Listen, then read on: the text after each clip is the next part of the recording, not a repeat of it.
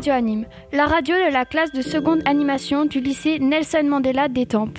Je suis Charline. Et je suis Enzo. Cette semaine, les élèves de la classe ont travaillé à la réalisation d'une émission de radio. Accompagnés par des journalistes de l'association Chronos et Kairos, les élèves ont choisi des sujets qui les intéressent, qui les interpellent.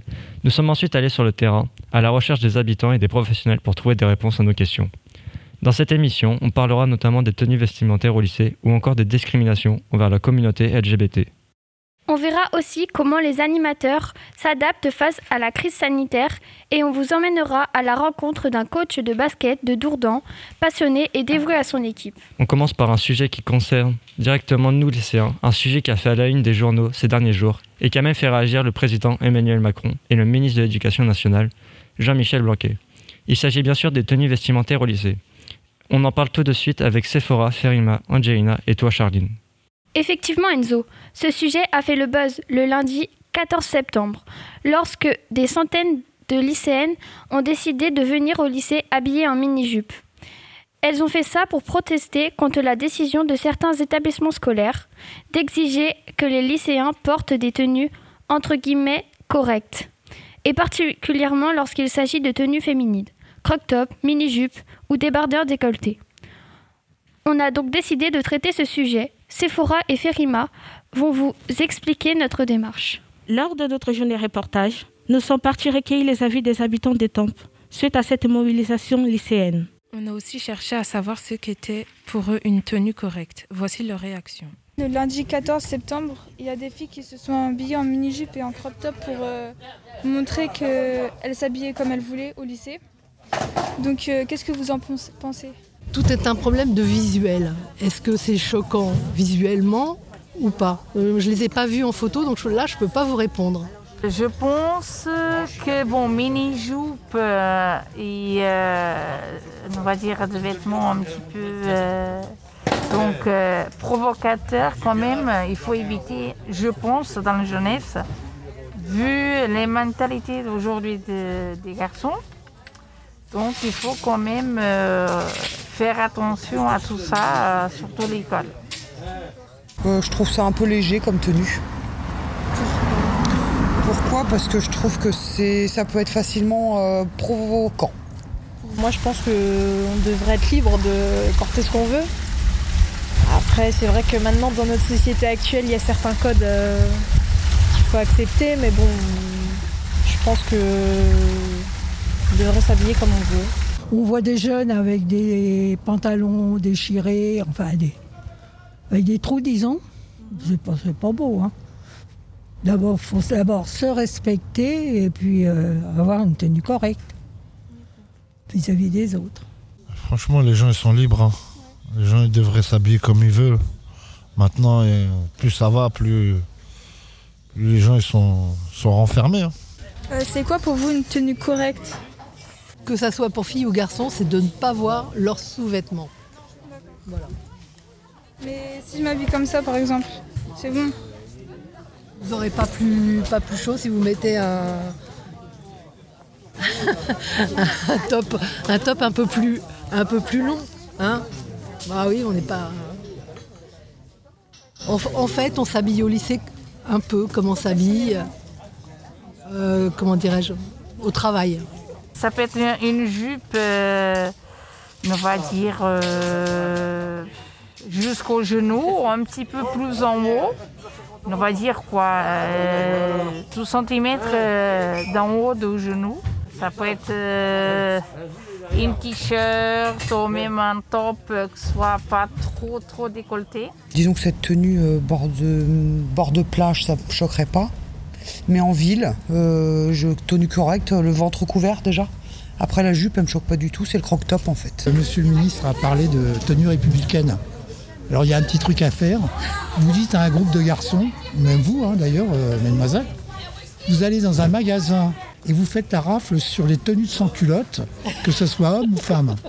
Vous arrivez au lycée comme ça, coiffé du bras phrygien, le pantalon il arrive normalement à mi-mollet hein, pour les hommes, c'est absolument formidable. Comme ça, vous serez en tenue républicaine et vous, mesdames, vous n'aurez aucun souci. Les jupes est assez longue en plus. Euh, à l'époque, euh, vous ferez attention peut-être aux décolletés parce que les décolletés aussi étaient un petit peu euh, valorisants à cette époque-là. Mais autrement, nickel. hein. Si c'est pas, je sais pas, vulgaire ou provoquant, ça, ça reste correct. Une fille qui se met en jupe, c'est correct. C'est c'est être bien habillée, c'est tout. Euh, Est-ce que ça, ça concerne les deux sexes? Bah, les deux sexes, euh, oui. Là, on en fait euh, des tonnes et des tonnes par rapport aux femmes qui s'habillent euh, un peu plus léger euh, parce qu'on est en été, etc. Mais je pense que ça de- devrait être pareil pour les hommes. Je pense qu'on devrait tous être égaux, quoi. Est-ce que tu penses que certaines personnes s'empêchent de s'habiller comme elles le souhaitent à cause du regard des autres? Oui. Bah, je sais pas, il y en a, ils ont peur de se faire violer. euh. Ouais, ça. Moi, j'ai des copines euh, par rapport à- aux parents ou à leur euh, église, euh, je sais pas, on leur dit de pas s'habiller comme ça, comme si tu vois, quoi. Ouais, je pense, ouais. Par rapport à leurs coutumes, euh, leurs traditions, voilà, leur culture, leur euh, religion aussi. Voilà, donc euh, le regard des gens, pour certains, c'est important. Après cette écoute, on remarque que les avis sont différents.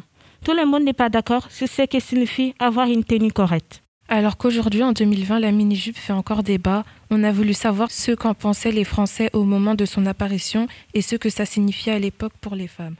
On vous propose d'écouter un sujet réalisé par France Info à partir d'archives de l'Institut national de l'audiovisuel, l'INA, qui date des années 60. C'était un des symboles de l'émancipation féminine. Une origine qui remonte au début des années 60 à Londres. La mini-jupe. Sa paternité, on la doit à une femme, la britannique Mary Quant. En 1967, cette styliste londonienne prédisait un bel avenir à sa création.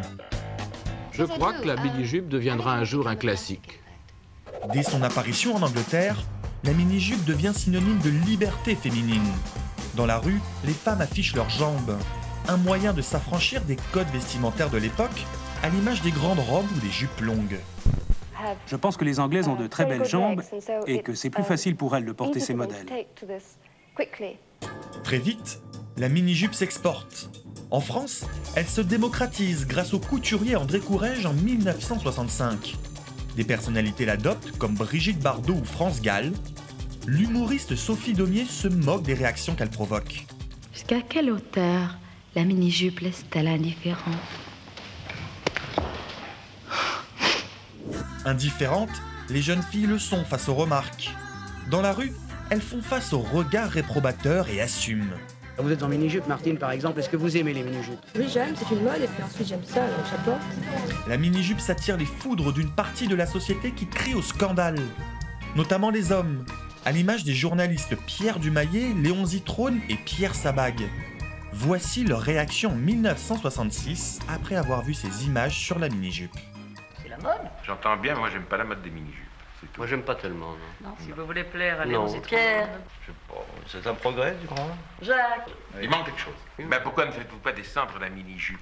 La mini-jupe a bouleversé les mœurs de l'époque, à tel point qu'elle alimentait encore les discussions, 12 ans après son apparition en France. En 1977, André Courrèges revenait sur son lancement. C'est une démarche assez réactionnaire contre euh, une couture ou une façon de s'habiller assez bourgeoise et euh, aussi une aide à une évolution morphologique, une, une évolution aussi sociale. La mini-jupe reste un élément majeur de l'émancipation féminine. Depuis 2015, elle a même droit à sa journée mondiale, tous les 6 juin. Donc, si on compare la mentalité des années 60 et celle d'aujourd'hui sur les questions de tenue féminine, on constate que la mentalité change petit à petit, mais il y a encore du travail. Merci les filles pour votre analyse. Et vous, en tant que lycéenne, que pensez-vous de la mobilisation qui a eu lieu le 14 septembre 2020 Je pense qu'elles ont raison de s'habiller comme elles le veulent et de défendre leurs droits. Euh, moi, je pense qu'elles sont, elles ont été courageuses. Euh, les femmes ont l'impression qu'on leur impose une tenue contre leur choix. Et alors, quand le ministre de l'Éducation nationale Jean-Michel Blanquet dit qu'il faut avoir une tenue républicaine, ça veut dire quoi pour vous et vous en pensez quoi? Au début, je n'ai pas du tout compris ce que ça voulait dire, une tenue républicaine. Et puis, en réalisant ce sujet et en écoutant le monsieur du micro-trottoir qui a fait une blague, j'ai découvert un tableau très connu. Le tableau s'appelle La liberté guidant le peuple. C'est un tableau de Eugène Delacroix. Il date de 1830. Sur ce tableau, on peut voir Marianne, qui est un symbole de la République. Marianne est une femme, et sur ce tableau, elle dirige le peuple. Elle a un drapeau dans la main, et elle a les seins nus.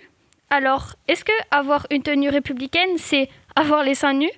Pour moi, une tenue républicaine, c'est de s'habiller comme on veut. Parce que dans les images, on voit que Marianne est dénudée. Moi, je pense qu'on n'a pas assez préoccupé de ce que pensent les garçons. Merci pour ces échanges. Restez avec nous, on revient dans quelques instants avec une pause musicale.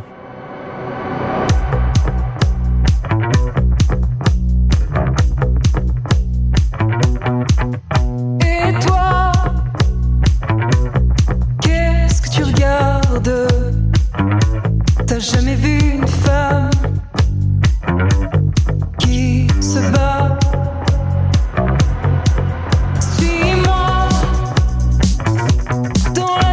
blafarde et je te montrerai comme je mords, comme j'aboie.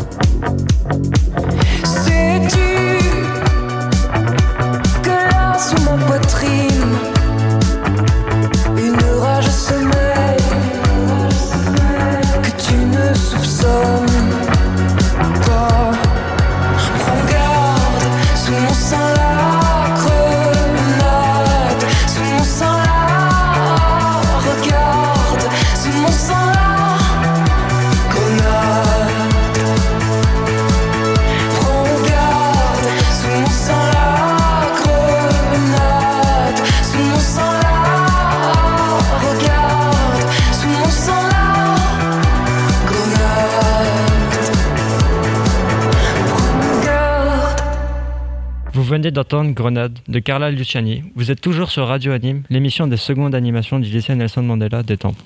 On passe au deuxième sujet qu'on souhaite traiter Angelina et- et Adeline les discriminations envers la communauté LGBT.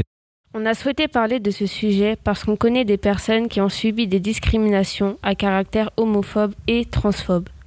Il faut savoir qu'en 2018, l'association SOS Homophobie a recueilli 1905 témoignages d'actes LGBT-phobes. Par exemple, des insultes, des agressions et des discriminations. On a donc recueilli le témoignage d'une personne qui s'appelle Nathan. On l'écoute. Euh, bah, je m'appelle Nathan, j'ai 15 ans et euh, je suis transgenre. Et comment tu le vis au quotidien? En soi, je le vis bien. Euh, parce que je me suis genre, bien acceptée. Genre, j'ai, je me suis bien mis dans ma tête que j'étais vraiment un mec. Mais il y a des jours où je me sens, où je me sens pas vraiment bien. Donc, euh, ça va être des trucs comme euh, la poitrine ou la, taille, la voix, etc. Et donc, il y a des jours où je vais vraiment ressentir ça. Et je vais me sentir mal euh, par rapport à ça et de, me dire que je suis pas. Je, suis transgenre, quoi.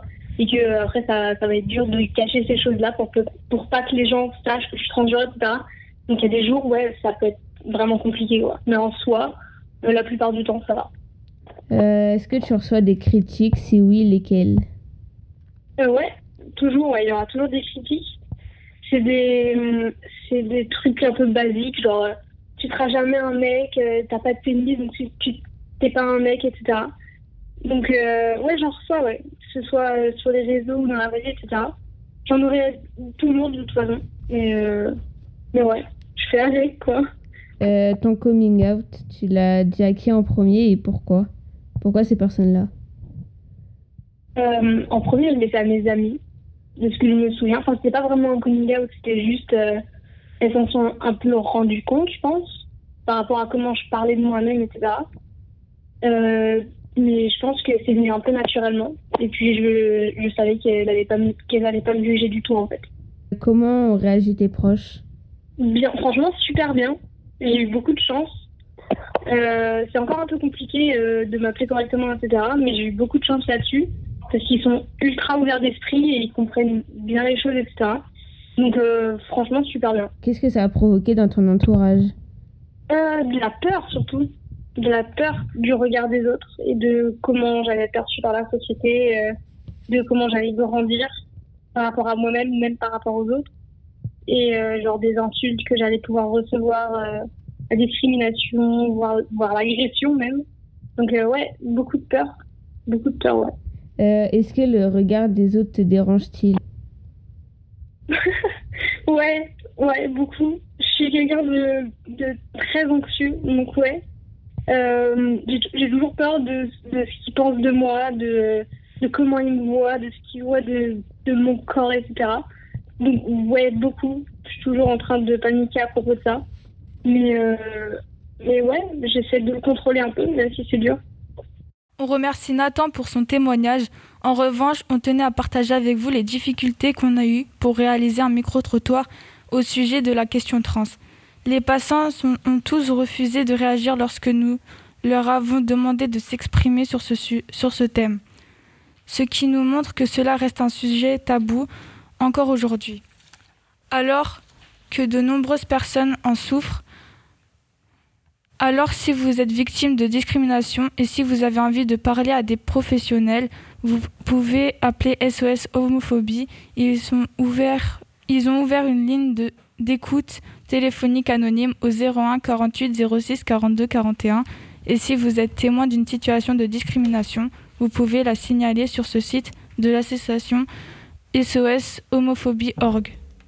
Merci les filles, et bravo pour avoir trouvé ce témoignage. Il y a un autre sujet dont on ne parle pas assez, et pourtant il touche énormément de personnes, surtout les femmes. Ce sont les violences sexuelles. Nous accueillons Laura sur le plateau qui a cherché à comprendre pourquoi il y a autant de silence autour des violences sexuelles. Je me suis intéressée au silence qui entoure les violences sexuelles et surtout le fait que les victimes n'osent pas en parler. J'ai donc souhaité aborder cette question avec des professionnels, des personnes qui accompagnent les victimes de viol. J'ai pu réaliser deux entretiens téléphoniques. L'une est écoutante au numéro national Viol Femmes Information, une plateforme du collectif féministe contre le viol. L'autre est militante au planning familial de la Vienne. Pourquoi les victimes euh, gardent le silence? Euh, bah, Il y a beaucoup de raisons pour euh, lesquelles elles, elles gardent le silence. Alors, pas toutes, mais il y a beaucoup de raisons. Euh, une des premières, c'est ce que ressentent les victimes de violences, donc euh, en majorité des femmes, mais aussi des garçons, c'est la honte. Voilà. C'est la honte, c'est euh, l'idée que euh, euh, qu'ont les victimes, que c'est de leur faute, euh, qu'elles l'ont cherché, qu'elles se sont pas assez défendues, qu'elles l'ont provoqué, etc. Alors c'est évidemment, c'est évidemment faux, mais c'est une idée qui est véhiculée, qui est entrée dans la tête de, ces femmes-là, de ces victimes-là, par notre société en fait. Une idée que voilà. C'est pour ça qu'elles gardent le silence et puis parce qu'elles ont peur aussi. Euh, qu'elles ont peur et euh, voilà c'est la honte et la peur principalement et puis aussi parce que c'est des choses dont on ne parle pas c'est tabou Alors, euh, toutes les victimes ne gardent pas le silence, mais en effet, il y en a qui ont des difficultés à pouvoir s'exprimer. Heureusement, le mouvement MeToo hein, est passé par là et on peut observer aujourd'hui que la parole se se libère hein, et que et que la honte change de camp, comme on dit, hein, c'est vraiment aux agresseurs d'avoir honte et pas, et pas aux victimes. Quelles conséquences cela provoque-t-elle de ne pas en parler? Hum, Le problème, alors euh, chaque cas est différent, mais c'est vrai que hum, il est toujours important de traiter euh, le traumatisme euh, du viol parce que le mettre euh, dans un petit coin de son cerveau et de jamais en parler à personne, il peut arriver que malgré qu'on pense qu'on a dépassé l'événement, ça peut arriver aussi, hein, mais il peut arriver qu'un jour il ressurgisse hein, et qu'il génère des souffrances psychologiques. Eh bien, quand on parle pas de quelque chose qui nous a, qui nous a traumatisé, blessé, ça peut être des conséquences très, très différentes. Ça peut être le fait de s'enfermer en soi, de ne plus parler, de se couper de ses amis, euh, d'avoir des idées euh, très, très dures sur soi-même, de penser qu'on, est, est nul, que c'est de notre faute. Ça peut générer aussi des comportements. Une personne peut se diriger vers l'alcool sans trop savoir pourquoi. Vous voyez, mais parce que tout ça, ça apaise. euh, C'est des mécanismes qui apaisent l'angoisse, mais c'est pas la bonne solution. Le mieux, c'est vraiment de pouvoir en parler avec des professionnels formés sur ces questions et ainsi traiter le trauma pour, pour que la personne puisse euh, vraiment s'en libérer. Pourquoi en parler et comment en parler? Euh, alors pourquoi en parler et à qui hein, C'est important aussi parce que comme je le, je le signifiais, hein, tout le monde n'est pas prêt à accueillir ce genre de propos et n'a pas forcément les, les réactions qu'il faut, euh, qu'il faudrait. Euh, pourquoi en parler bah, bah, Pour euh, justement se libérer, hein, euh, pour, parce qu'il n'y a aucune raison ni d'avoir honte ni de se sentir coupable. Dans les cas de violence sexuelle, il n'y a toujours qu'un un seul responsable, c'est l'agresseur. Comment en parler ben, C'est il il n'y a a pas de recette miracle. Il faut aller voir dans son entourage la personne de confiance, celle avec laquelle on se sent le mieux. Alors ça peut être euh, sa mère, sa sœur, une amie, euh, la CPE de son euh, collège ou de son lycée, euh, sa médecin euh, généraliste. euh, Euh, Qu'est-ce qui est prévu pour les aider à en parler? Alors nous avons, pour les aider à en parler, ben, il, y a des, il y a plein d'associations avec des, des, il existe plein d'associations dans toute la France où il y a des, des psychologues formés en psychotrauma, en victimologie. Euh, et puis il y a évidemment un autre ligne, hein, viol, femme, information, 0800 05 95 95, où là on passe. Alors nous c'est pas des, ce n'est pas des, ce ne sont pas des soins psychologiques, mais souvent les femmes, elles nous appellent et ça leur permet parce que c'est du téléphone de pouvoir aussi s'exprimer pour la première fois. Et le téléphone, c'est un peu un, un facilitateur, vous voyez, parce qu'on n'a pas la personne en face, c'est plus facile. Et puis elles sont tout à fait libres, hein, comme on leur dit. Si à un moment elles ont envie de nous raccrocher au nez, elles peuvent nous raccrocher au nez et elles peuvent même nous rappeler après si elles le désirent. Euh, pour, euh, pour que les femmes parlent de, de ce genre de choses, il faut qu'elles sentent euh, autour d'elles que les gens sont prêts à les croire, prêts à les entendre et prêts à les aider. Et malheureusement, euh, malheureusement, c'est pas encore le cas. Euh, les, gens qui pourraient les aider, euh, c'est-à-dire donc les jeunes, dans le dans le cas de voilà les, enseignants, les éduques, les profs, les parents, les psys, voilà tous ceux qui peuvent entourer des femmes et des femmes jeunes parce que c'est le plus c'est le plus souvent les femmes jeunes qui sont victimes de violences sexuelles eh ben sont pas formés. Donc euh, ils le voient pas. Quand euh, quand ça arrive ils le voient pas. Et puis euh, surtout ils, savent pas trop comment s'en débrouiller. Donc euh, ce qui pourrait aider c'est de former les adultes de former les autres à détecter à voir ces violences et à savoir en parler. Donc déculpabiliser euh, aider mettre des mots. Et puis euh, c'est surtout les mots qui aident à s'en sortir c'est-à-dire euh, en parler échanger comprendre que ce sont des choses qui arrivent, que la personne qui a fait ça n'avait pas le droit et que c'est pas de la faute de la victime. C'est surtout par les mots qu'on soigne euh, ce genre de traumatisme. Vous écoutez Radio Anime, on revient juste après avoir écouté Balance ton quoi de Angel. Ils parlent tous comme des animaux, de toutes les chattes, ça parle mal. 2018, je sais pas ce qu'il faut, mais je suis plus qu'un animal. J'ai vu que le rap est à la mode et qu'il mange mieux quand il est sale. Bah faudrait peut-être casser les codes, une fille qui l'ouvre, ce serait normal. Balance ton quoi tu parles mal des filles, je sais qu'au fond t'as compris. Balance ton quoi, un jour peut-être ça changera. Balance ton quoi. Donc laisse-moi te chanter, pas les te faire. mm, sont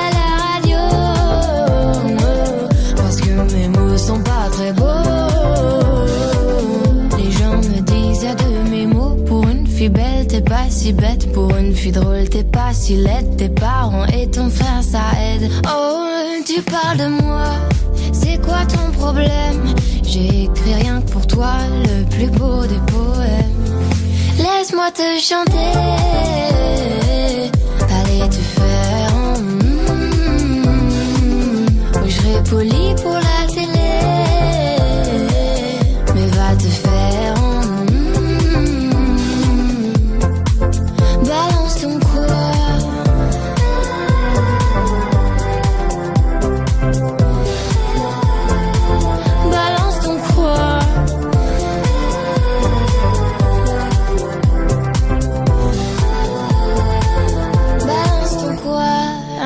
Peut-être ça changera. Y a plus de respect dans la rue. Tu sais très bien quand t'abuses. Balance ton quoi? Balance ton quoi? Laisse-moi te chanter. Allez te faire. mm, Moi je passerai pas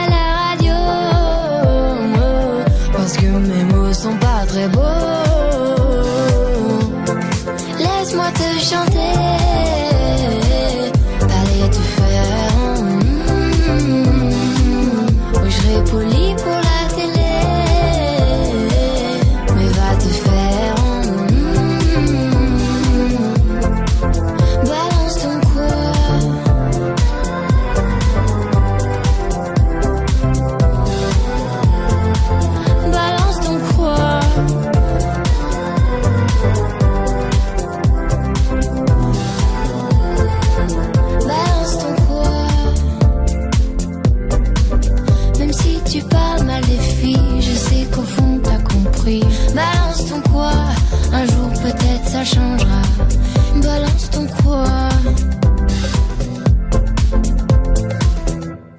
D'entendre Angel avec le titre Balance ton quoi. On vous propose maintenant des récits de confinement récoltés dans les rues des Tempes. Mais pour arriver à ce sujet, Baptiste, Enzo et Mathieu ont traversé pas mal de galères. Baptiste, raconte-nous ce qu'il vous est arrivé. Eh bien voilà, avec Enzo et Mathieu, on voulait faire un sujet de terrain sur le football féminin. On a essayé d'appeler le président du club de football des Tempes pour faire une interview. Malheureusement, il n'a pas décroché. On a donc changé de sujet. On est parti faire un reportage à la fin du marché qui a lieu tous les mardis matins, place Saint-Gilles. Je voulais interviewer les commerçants d'un marché pour savoir ce qu'ils faisaient des produits invendus. Est-ce qu'ils en donnaient à des gens en difficulté, à des sans-abri, à des associations? Mais lorsqu'on les a interviewés, ils n'étaient pas très coopératifs et les enregistrements que nous avons faits n'étaient pas terribles. L'après-midi, avec Enzo, on a encore changé de sujet. On a décidé de chercher un sans-abri que l'on voit souvent dans la gare des Tempes, un vieux monsieur barbu qui ressemble au Père Noël, pour savoir comment s'est passé son confinement. On l'a cherché dans toute la ville, sans résultat. Sur le chemin, pour rentrer, on a vu un groupe de personnes assis ensemble devant le Franprix. On a décidé d'aller les interviewer sans savoir s'ils étaient sans-abri ou non. On s'est vite rendu compte qu'ils n'étaient pas à la rue, mais nous avons tout de même improvisé quelques questions autour de leur expérience du confinement. Voici le résultat. Bonjour messieurs. Comment s'est passé le confinement pour vous? Ah, très dur. Très très dur. Pour, pour se déplacer surtout, pour partir en vacances, je vais partir en voyage. Vous vouliez partir où Euh, Au Mali. Je vais repartir au Mali là. Et ça m'a tout bloqué, euh, ça m'a tout chamboulé. Vous avez décalé le voyage ou vous avez annulé Non, non, j'ai annulé carrément, j'ai annulé carrément. Vous voulez partir avec de la famille Non, tout seul. Et voir de la famille justement. Très bien. Et vous Moi, je préfère pas vous répondre. Vas-y, vas-y. euh. Non, moi, je vais pas respecter le confinement. Rester enfermé, pour moi, je trouve ça un peu débile. Moi, enfin, j'étais pas, j'étais pas confiné ici. J'étais au Mans et pour moi, je me dis qu'on soit chez soi ou à la fenêtre, on peut l'attraper. Donc, euh, autant être dehors. hein, Du coup, vous êtes sorti souvent pendant le confinement? Tout le temps. Et vous êtes allé voir des copains ou sortir euh, pour sortir, se balader? Bon, j'allais me balader, ouais, j'allais voir des amis. Vous y allez dans les bars aussi? Non. Non, j'évite justement d'aller dans les bars. De toute façon, pendant le confinement, tous les bars étaient fermés. C'est clair. Oui, il fallait pas. Bonjour madame, Bonjour. Comment s'est passé le confinement pour vous Bah, c'était un petit peu euh, dur euh, du fait qu'on ne pouvait pas sortir. Euh, on pouvait juste sortir pour les choses de première nécessité et bah, on faisait rien. En fin de compte, c'est- c'était compliqué. Vous êtes sorti malgré euh, le- Je l'interdiction suis juste sortie pour aller au travail et je me suis pris une amende sur le chemin euh, à deux rues. Quoi. Parce que j'avais pas mon attestation euh, dérogatoire et du coup, bah, je me suis pris une amende. En tout cas, on espère tous ne pas avoir à revivre un autre confinement.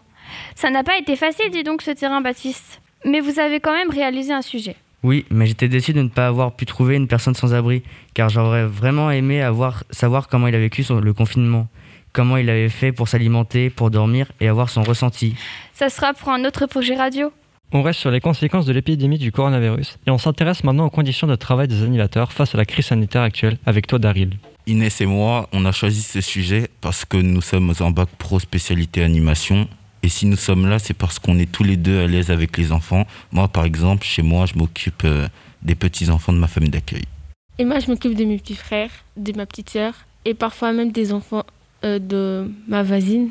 Et suite au déconfinement, des mesures sanitaires ont été prises pour l'accueil des enfants. On voulait donc entendre le ressenti des animateurs sur ce sujet-là, la réaction des parents, des enfants, etc.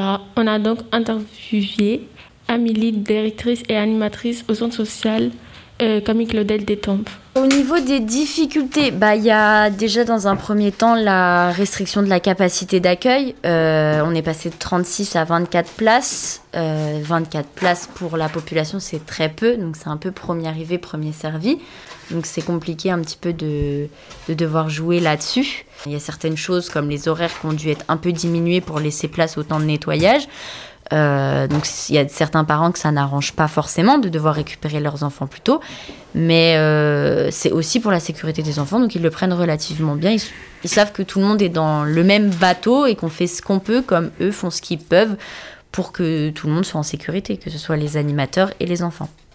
Mais du coup, on peut reprendre tout doucement les sorties. Ça dépend de ce qui est ouvert ou n'est pas ouvert. Après, bah, ça va être le port du masque toute la journée, en tant qu'animatrice ou même en tant que les directeurs, de porter le masque toute la journée, de faire attention aux enfants, que la distanciation soit bien respectée. Ça, c'est vrai que c'est compliqué, donc on fait attention au début, mais après, les habitudes reviennent vite euh, au galop, si je puis dire. Ce qui est chiant, c'est pour les niveaux des traits du visage, quand on sourit, quand on est contente ou pas contente, quand on les dispute, quand on les dispute pas, c'est un peu difficile à les dissocier. Mais euh, quand c'est des, des choses comme ça, on n'hésite pas à se mettre à l'écart et descendre le masque pour montrer que je rigole pas, quoi. Euh, après, c'est un pli à prendre. Il n'y a plus trop de difficultés. C'est une nouvelle organisation. Et ils savent très bien que le premier réflexe, quand ils arrivent quelque part, c'est de se laver les mains. Qu'avant de toucher quelque chose, il faut qu'ils se lavent les mains. Qu'après avoir fait quelque chose, il faut qu'ils se lavent les mains. Et que s'il n'y a pas de point d'eau, ils viennent nous voir. On leur donne du gel. On en a toujours à disposition. Et on enchaîne avec un sujet culture qui pourra peut-être intéresser les jeunes du centre social, les mangas. Je passe la parole à deux fans de manga, Henrik et Enzo. Dans le cadre du projet radio du lycée Nelson Mandela, nous nous sommes rendus avec toute la classe à la médiathèque Diane de Poitiers d'Étampes pour passer la journée entière sur le terrain. Nous sommes des fans de manga et d'anime. C'est pour ça que nous avons interviewé Grégory, qui travaille à la bibliothèque, pour en savoir un peu plus sur le concours Mangawa. On écoute. Qu'est-ce que le concours Mangawa euh, organisé par la médiathèque et à quoi consiste-t-il Euh, le concours euh, Mangawa, donc c'est un concours qui est organisé par une, une librairie, l'Ange Bleu, euh, et donc qui tous les ans, euh, voilà, fait une sélection de, de 15 titres. Et ensuite euh, demande à des, des élèves, euh, euh, collège, lycée, de, de, voilà, participer donc en, en lisant les 15 titres et en votant pour, euh, pour euh, son titre préféré parmi euh, trois catégories. Puisque donc pour les 15 titres, euh, ils sont à chaque fois il y a 5 titres par catégorie. Donc les catégories il y a shonen, shoujo et seinen. Et puis à terme, à terme euh, donc eh ben, il y, a, forcément des, résultats et le, vainqueur a le prix Mangawa on va dire. Mais après il n'y a, pas que de la, la lecture de manga.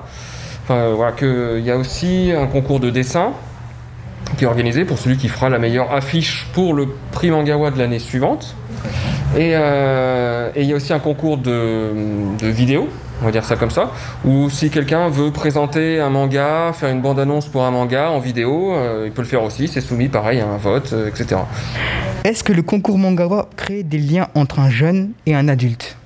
Bah oui, après toute lecture peut faire un lien euh, avec euh, entre un- après tout dépend de, d'avec qui on échange, mais nous disons que oui, on est amené à euh, éventuellement se déplacer euh, dans les collèges ou les lycées euh, des temples notamment pour euh, bah, pour rencontrer les élèves, euh, voir un petit peu euh, quelles lectures ils ont appréciées, voir où ils en sont et puis échanger tout simplement. Donc euh, donc oui, j'imagine que à partir du moment où il y a des passions communes, euh, ça amène forcément du dialogue peu importe l'âge. Est-ce que vous aimez les mangas? Lesquels Oula Alors, euh, oui, bah, je pense qu'on on aime tous, euh, tous les mangas. Après, euh, ah, les préférés, euh, moi j'en lis depuis que je suis assez jeune, donc euh, moi ça reste le classique Dragon Ball. hein, voilà, c'est, voilà, je les ai tous chez moi, etc. Mais après, il y, en a- il y en a tellement des titres euh, tous les ans que c'est compliqué. Mais oui, disons que si je dois en emmener un sur une désert, ce sera Dragon Ball. Cédric? Euh, Pareil, mais moi, ça sera plutôt Kenshin le Vagabond. Ah, c'est trop bien euh, Ah, euh, Angel Sanctuary pour moi. D'après vous, que faut-il pour qu'un manga soit excellent? C'est plutôt au niveau du scénario, l'intérêt, je pense. euh, Les dessins, on peut s'y faire, mais euh, il y en a qui sont parfois particuliers sur certains mangas, selon le, le pays d'origine aussi, puisqu'il y a aussi les, les mangas coréens, les mangas chinois. Mais euh, donc le, le trait peut changer, donc c'est vraiment plutôt l'histoire, moi, qui va me, me faire aimer ou pas un manga. Quel est le manga le plus lu à la médiathèque Alors ça, ça, ça doit jouer entre One Piece, Naruto. Je, ouais, c'est plutôt en jeunesse. De toute façon, c'est sûr. Mais là, il faudra regarder des statistiques. J'avoue, vous nous prenez un peu de cours. One Piece, Naruto et Dragon Ball, quoi. Ça va être, euh, Ça va être entre les trois, oui. euh. Après, euh, non, une petite attaque des titans, j'en sais rien, non Les discussions ont duré longtemps, du coup on a décidé de sortir dans la rue pour savoir quel est le manga préféré des gens. Euh, c'est quoi ton, euh, ton manga préféré? Ou ton animé préféré? One Piece. Euh, bah, c'est juste que bah il y a plein de mystères et tout, mais je kiffe ça. Bah en vrai, ce que j'aime bien, c'est que euh, bah tout est euh, à peu près logique, ce qu'ils arrivent à, à rendre ça assez logique. Et euh, bah franchement, j'aime bien, surtout le protagoniste. Le fille au chapeau de paille. Euh, Hunter x Hunter. Pourquoi? Parce que j'aime bien l'histoire et les personnages. Ah, il y a un peu de tout, hein, mais surtout Naruto, Dragon Ball Z, surtout les deux là. Que Naruto. Ah, Naruto quand même, c'est ouf. Le meilleur de tous, Naruto. Quelqu'un tu vois, qui se dit euh, ouais les animés c'est nul tout ça. Tu vois il regarde Death Note et il va se dire c'est un truc de ouf. Bah si, juste Hunter x Hunter, c'est, je pense, que ça peut donner envie de regarder des animés quoi. Bah Dragon Ball. Dragon Ball. Mais pourquoi Parce que c'est la base je trouve. C'est, c'est, c'est de ça que ça a démarré. My Hero Academia, peut-être, parce qu'il y a beaucoup de gens qui aiment bien ce- cet animé. Hunter x Hunter et Shingeki no Kyojin. Parce que l'histoire elle est attachante et genre euh, dès le premier épisode t'as envie de savoir la suite. Mon préféré Ouais. Euh. Je dirais. DBZ. Parce que c'est un, parce que c'est un classique. Parce que je regarde depuis petit. Et c'était mon enfance, tu vois. Ah, Dragon Ball Z. Ouais, DBZ, ouais. Parce que ça reste la base.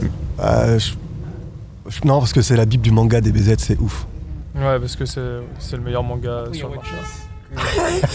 Ouais, j'avoue, il y a One Piece aussi. non, moi j'irais DBZ ou Naruto. Si tu étais un personnage d'animé, tu choisirais lequel et pourquoi? Euh, Naruto, parce que c'est un mec qui est parti de loin et qui est arrivé super haut. Euh, Itachi, pour son histoire. C'est Ah le ouais. meilleur. Et c'est le plus polyvalent. Euh, Levi. Il, est- il est trop fort. Il, il a trop de flow. Si j'étais un personnage animé, imaginons dans l'attaque des titans, euh, je pense que je serais euh, Mikasa. Parce que j'aime bien son tempérament calme, euh, puis elle veille sur euh, le personnage principal. Euh, elle est assez discrète et on, on la voit pas beaucoup, mais c'est une personne qui est très très forte et qui a un rôle très très important dans l'histoire. Sangoku, parce qu'il est puissant. Hmm, je dirais Elisabeth dans Seven Deadly Sins parce que. Parce que. Je sais pas, j'aime bien et. Elle a des pouvoirs stylés. Et toi, Hendrik, quel est ton personnage des mangas préféré Alors moi, mon personnage préféré, euh, c'est Asta dans Black Clover, parce qu'il est né sans magie dans un monde où la magie règne dans le monde. Et grâce à ses efforts remarquables, il devient très fort et va au bout de ses objectifs. Et toi, Enzo, euh, c'est qui ton personnage préféré? Alors, mon personnage préféré est Naruto Uzumaki, euh, du manga Naruto et Naruto Shippuden. Son créateur est Masashi Kishimoto. Physiquement, Naruto a des moustaches de chat sur les joues et un seau sur le ventre euh, qui ressemble dans la vraie vie à un, à un tatouage. J'aime ce personnage car c'est un garçon qui se faisait haïr par toutes les personnes du village de Konoha, mais qui a su persévérer dans tout ce qu'il fait et a su évoluer mentalement et physiquement. Merci pour ces précisions sur les mangas. On revient juste après avec un générique dans le thème.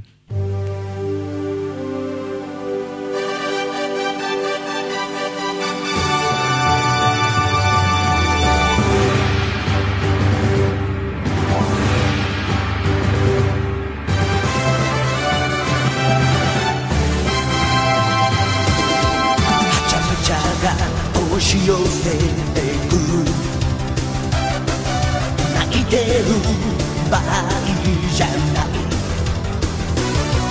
ワクワクを100倍にしてパーティーの主役になろう。夢中になれる。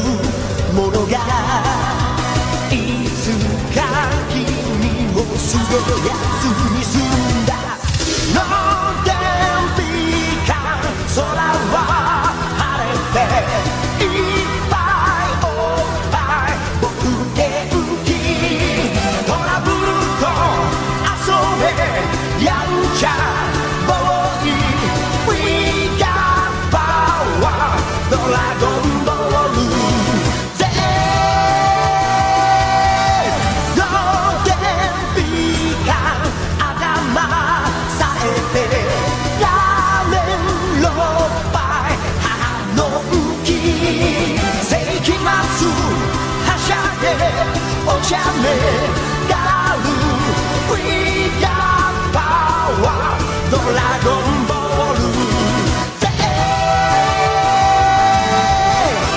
On est de retour sur Radio Anime. Vous venez d'entendre un des nombreux génériques de l'animé Dragon Ball Z. Et comment imaginer un journal sans sa rubrique sport? Mathis et Raphaël nous emmènent avec eux à la découverte de leur sport préféré, le basketball. Et c'est Raphaël qui commence. Je fais du basket depuis 3 ans. Au départ, j'étais au club de Marolles, mais maintenant je joue à Bretigny. Et comme Mathis, je fais beaucoup de basket en street avec d'autres joueurs. Moi, je pratique le basket euh, depuis 3 ans. Euh, au club de Dourdan, je suis dans une bonne équipe euh, avec une bonne cohésion de groupe. On est limite comme une famille. Je passe souvent mes après-midi dans la rue pour jouer au basket avec d'autres joueurs, avec d'autres joueurs de street. On joue pendant 4 ou 5 heures. Et encore, quand, quand c'est comme ça, euh, c'est une petite journée. C'est que j'aime beaucoup euh, dans le street basket, c'est l'arbitrage en autonomie. Concrètement, c'est quoi l'arbitrage en autonomie, Raphaël? Bah, l'arbitrage en autonomie, c'est quand c'est nous les joueurs qui gérons le respect des règles. Quand il y a une faute annoncée par l'attaquant ou par le défenseur, le jeu s'arrête. Après, il peut y avoir un autre cas de figure comme un refus de la faute par le défenseur. Dans le cas, l'attaquant et le défenseur concerné parlent entre eux pour s'expliquer. Si ça ne marche toujours pas, on passe à un vote et s'il y a, et s'il y a égalité parfaite, la décision se fera au lancer franc. Et toi, Mathis Je crois que tu avais bien envie de nous parler de ton coach de basket. Euh, il s'appelle Anthony Fauchi et ça fait euh, un an euh, qu'il m'entraîne et j'ai voulu euh, vous le présenter. Moi, je m'appelle Anthony Fauchi, j'ai 22 ans et je suis coach des U17 de Dourdan. Je pratique le basket depuis, depuis plus de 10 ans, entre 10 et 11 ans. Le basket, déjà, ça m'a apporté une vision d'équipe. Ça m'a apporté le fait de, de pouvoir euh, travailler bah, tout ce qui est corporel, de travailler tout mon cardio et toutes choses comme ça. Et vraiment de pouvoir me dépasser. Ça m'a vraiment permis de pouvoir me dépasser dans, dans des challenges physiques. Pourquoi est-ce que vous avez voulu euh, coacher euh, des équipes? Pour moi, le basket, il y avait vraiment ce. Je sais pas comment expliquer ce sentiment que je voulais vraiment donner aux, petits, donner aux petits vraiment ce courage, cette force et tout, cette détermination que je pensais déjà dans le sport. Donc c'est pour ça que j'ai voulu coacher, vraiment aider, aider à sortir le, le plein potentiel de, de certains joueurs. Donc avec euh, ce potentiel euh, de plein de joueurs, qu'est-ce que serait une bonne équipe pour vous? Une bonne équipe, déjà, c'est une équipe qui s'entend bien. C'est vraiment qu'il faut qu'il y ait un climat, je pense, familial. Pas forcément familial, mais un climat vraiment d'amis, un climat de potes, parce que déjà, ça va se ressentir sur le terrain. Donc, en fait, surtout des, des personnes qui arrivent à bien, à bien s'entendre. Et pour moi, c'est ça, c'est ça le plus important. Après, comment dire, il y aura des personnes plus fortes, il y aura des personnes plus faibles. Mais déjà qu'il y a une cohésion, une cohésion d'équipe, une bonne entente. Et après, on peut faire énormément de choses avec une équipe dès qu'il y a de base une bonne entente. Donc, s'il y a une bonne entente, ça veut dire que vous pouvez faire aussi de bons entraînements. Exactement, exactement. S'il y a une bonne entente, même les entraînements se passent bien et tout, il n'y a, pas de quoi. Enfin, il y a toujours des couacs de temps en temps, mais il y a largement moins de couacs si l'équipe s'entend bien.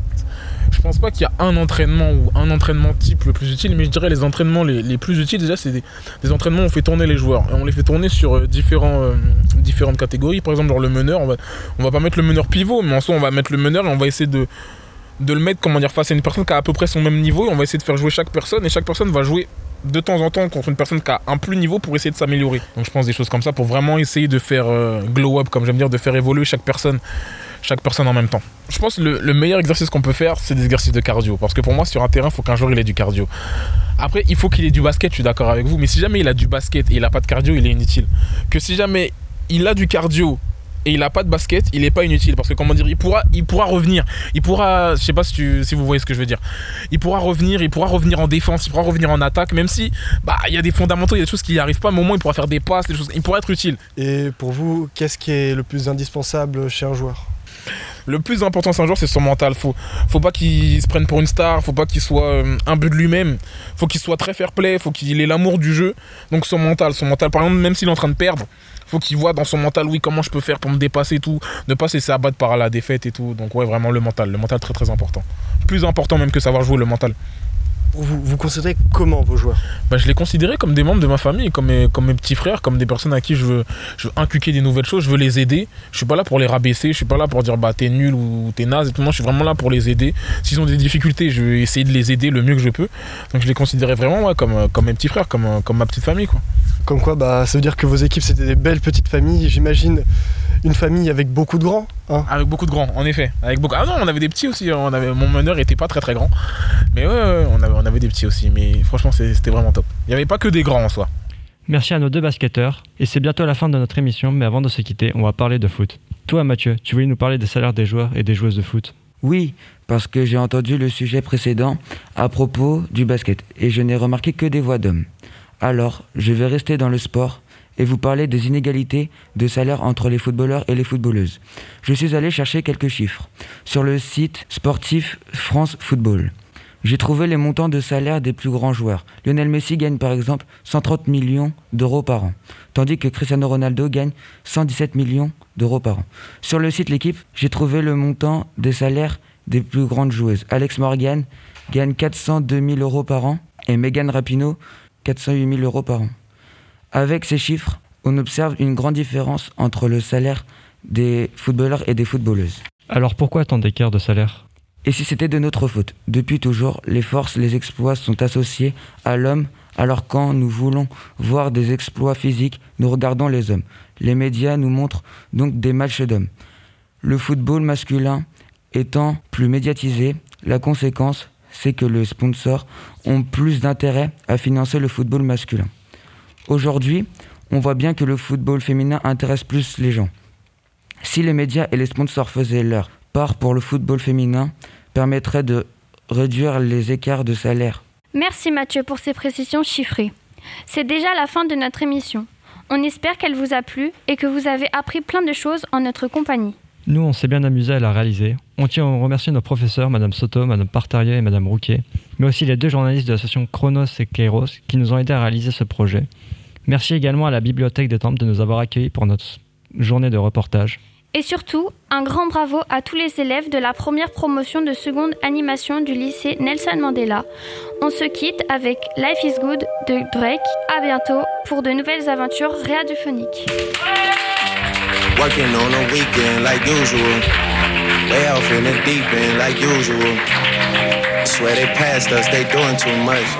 Haven't done my taxes, I'm too turned up. Virgil got a paddock on my wrist going nuts. Caught me slipping once, okay, so what?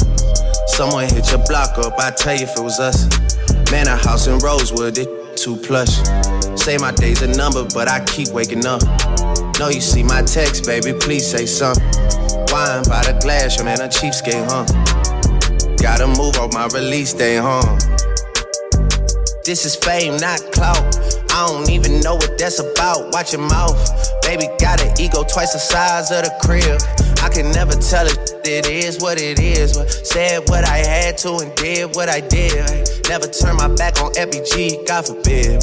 Virgil got the paddock on my wrist, doing front flips. Giving you my number, but don't hit me on no done. Working on the weekend like usual. Way off in the deep end like usual. Swear they passed us, they doing too much. Haven't done my taxes, I'm too turned up. Virgil got a paddock on my wrist going nuts. Caught me slipping once, okay, so what? Someone hit your block up, I tell you if it was us. Man, a house in Rosewood, it too plush. It's cool, man. Got red bottoms on. Life is good.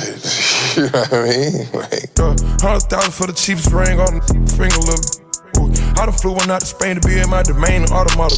Ooh, dropped three dollars on the ring, cause it been the truck, look. Ooh, I was in the trap, serving cocaine, they ain't been the same since. Ooh, granted, she was standing right there while I catch play on the brick. Ooh, I made them look, go hey, while I Taliban in this. Ooh, I done been down bad in them trenches, had to ride with that stick. Ooh, who gave you pills? Who gave that dust? Pluto sent you on the lick. Ooh, too many convicts, that rolled me to play in this. Ooh, I'm proud of nonsense, get old, so I'm spreading this. Ooh, they had the counter like lighting it up.